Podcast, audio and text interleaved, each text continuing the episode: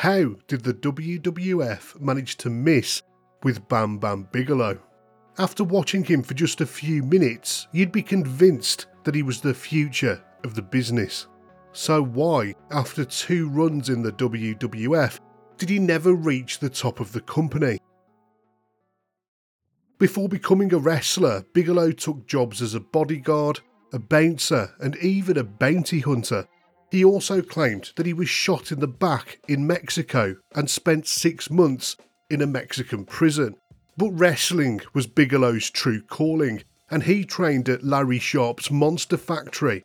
At the time, it was one of America's premier wrestling schools, specialising in training men with massive physiques. Bigelow was impossible to overlook at 6 foot 4 inches and nearly 390 pounds. He was an imposing figure with flames tattooed on his skull, which made him look totally unique. In terms of athleticism, Bigelow executed moves that should have been impossible for a man of his size. Big men of his era were usually restricted to a ground and pound style, but Bigelow broke the mould. Before joining the WWF, Bigelow was a journeyman, wrestling not just across the US, but also in Japan. In world class, he even convincingly played the role of a Russian named Crusher Yurkov. Many of the territories that Bigelow worked for crowned him as Rookie of the Year, and it wasn't long before the WWF came calling. The WWF tested Bigelow extensively on house shows for the first few months, where he wrestled exclusively in plain black gear. They soon realised that Bigelow's attire should match his personality, and so they developed the famous flame jumpsuit that would become his trademark. At just 25 years old, Bigelow was still a rookie when he signed with the Federation, and according to Bruce Pritchard, he was still very green and had something of a defensive attitude. Bam Bam was a pretty raw lump of clay that you could mould with some decent foundation and some pretty good skills. I think it probably was overwhelming for Bam Bam. He had been used to kind of being out on his own and really his only mentor being Larry Sharpe. I think that Larry probably fed into his head, don't trust anybody.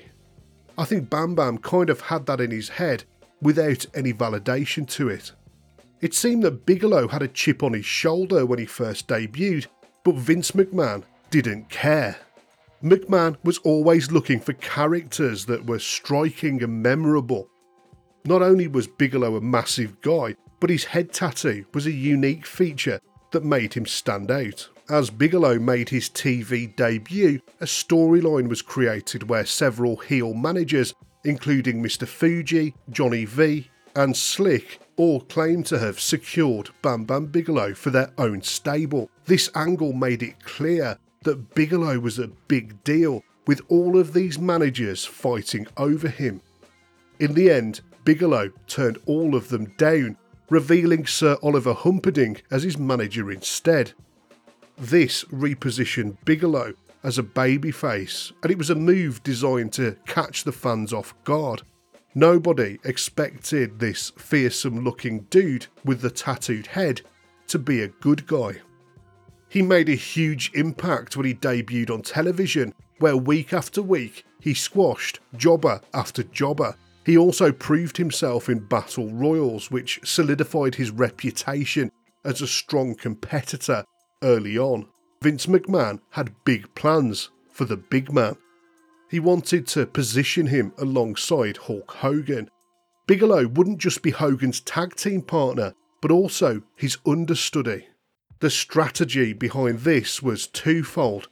Bigelow would help to lighten Hogan's intensive wrestling schedule, and at the same time, Bigelow would get the rub from Hogan. He made his pay per view debut at the Survivor Series in 1987, which saw him team up with Don Muraco, Ken Patera, and Paul Orndorff, and Hogan himself. They faced the heel team of Andre the Giant, Butch Reed, King Kong Bundy, One Man Gang, and Rick Rude. During the match, Bigelow was dominant. He ended up being the final babyface competitor after taking out King Kong Bundy and the one man gang. Ultimately, he was pinned by Andre the Giant, but not before making a really great impression on the fans. Unfortunately, this would be the peak of his first run in the WWF, and it would be all downhill from here. Firstly, Bigelow had a big problem in the shape of Andre the Giant. Andre took an immediate disliking towards Bigelow backstage, but he never said exactly why. Some have speculated that Bigelow got a bit too big for his boots with all of this early success in the Federation, and back in the late 80s, Andre was seen as the boss, and he was often sceptical of new big man wrestlers joining the roster. Going into 1988, Bigelow teamed up with Hulk Hogan at Madison Square Garden to face off against Andre and Ted DiBiase, marking a high profile start to the year. He ended up getting sidelined with a knee injury in March 1988, but he still managed to compete at WrestleMania 4, where he suffered a quick defeat to the one man gang. By the end of 1988, he was out of the Federation, his knee injury was constantly nagging him, and he hated being on the road so many days of the year. Bigelow's final appearance was at Madison Square Garden against Andre. According to Bret Hart in his autobiography, Andre roughed Bigelow up so badly he nearly killed him. Bigelow wouldn't be seen back in the WWF until the end of 1992. In the interim, he wrestled for WCW and went to Japan, and he even wrestled alongside Andre in the Universal Wrestling Alliance. Happily, Andre made friends with Bigelow during this period. When he returned to the Federation, everyone recognised how much he'd matured as a person. He was far more humble and level headed. Bigelow made his re debut in November of 1992 on an episode of Superstars. This time around, he was reintroduced as a heel and he squashed a bunch of jobbers before defeating the big boss man at the Royal Rumble in 1993. Sadly, his match with Kamala at WrestleMania 9 was cut due to time constraints, but his pairing with Luna Vachon was a masterstroke. They were put together largely because of their matching aesthetics, but she certainly provided a new dimension to his character. At the King of the Ring, Bigelow and Bret Hart reached the final, and that showed that the WWF truly believed in him. A lot of his colleagues were surprised that he didn't have a bigger ego, considering the promoters in Japan had treated him like a huge superstar, but unfortunately, Bigelow started to rapidly descend down the card. McMahon was focused on rebuilding the main event scene after Hogan had left, but apparently, Bam Bam didn't figure into those plans. At SummerSlam in 1993, Bigelow teamed up with the Head Shrinkers to face Tatanka and the Smoking Guns. It was a pretty decent match, but then he started a feud with Doink the Clown, and many saw this as a massive downturn. At the Survivor Series, fans were subjected to an atrocious elimination match featuring multiple doinks. Bigelow's team of himself, Bastian Booger, and the Head Shrinkers were on the losing end of the competition. Next, Bigelow became a part of the Million Dollar Corporation led by Ted DiBiase and quickly became one of its biggest stars. He and Tatanka teamed up to compete in a tournament to crown new WWF Tag Team Champions, However, they were beaten by Bob Holly and the 1-2-3 Kid in the final match of the tournament. To add insult to injury, football player Lawrence Taylor, who was at ringside, couldn't help but laugh at Bigelow's defeat.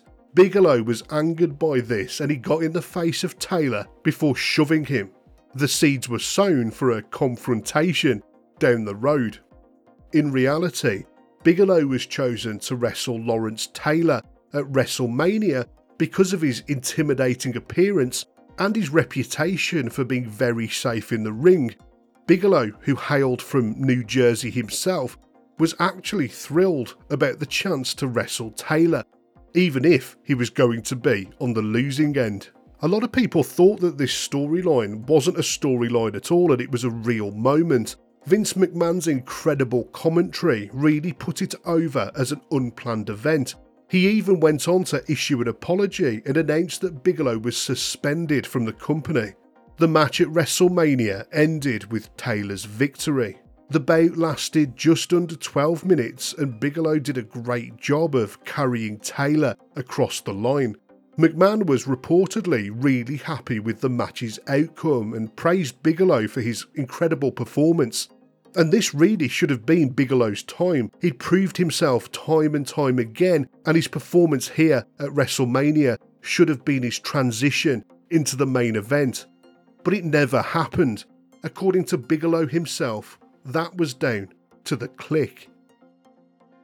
The men had been mercilessly bullying Chris Candido at the time, and Bigelow stood up in his defence. While he certainly gave the Kliq a verbal dressing down backstage, in the long run, this only made him a marked man himself. According to Kevin Nash, the boys had actually really liked him up until this point, but like a pack of dogs, they were known to turn at any moment. Like so many WWF performers at the time, Bigelow felt constantly oppressed by the Kliq. In an interview, he said, Everything is strength in numbers, and the Kliq had the numbers. You know, you had Diesel, you had Michaels and Helmsley, Scott Hall, this group of guys that were actually telling Vince McMahon what to do. A terrible, terrible time. It hurt a lot of people. To them, it became a joke because they had control, so it was like, okay, let's f with this guy now. Okay, well, we got him out, now let's go to this guy and let's ruin his life and get him fired. Okay, now let's get this guy. And so it seems that the boys had ruined yet another wrestler's career. In this case, the career of a man who absolutely should have been a permanent main event superstar. On TV, Bigelow was removed from the Million Dollar Corporation after he lost a match to Diesel, which led to him turning babyface. But in the end, none of it mattered. Bigelow wasn't satisfied with the situation backstage. Towards the end of the year, he negotiated an early end to his WWF contract. His last appearance for the company was at the Survivor Series in November, where he was defeated by Goldust. But really, it was Vince McMahon's loss. Bam Bam would prove that he didn't need the WWF. He was already a massive star in Japan, and they welcomed him back with open arms. In May 1997, Bigelow showed up in ECW, where he had a very entertaining run. It was probably the best period of his entire American career, in fact, as he tore it up with the likes of Taz, Masato Tanaka, and Rob Van Dam. In October 1997, Bigelow beat Shane Douglas to win the ECW Championship. Then in December 1998, he signed a big money contract with WCW. After WCW had gone out of business, AOL Time Warner paid out on his contract until 2002 to the tune of $400,000 per year.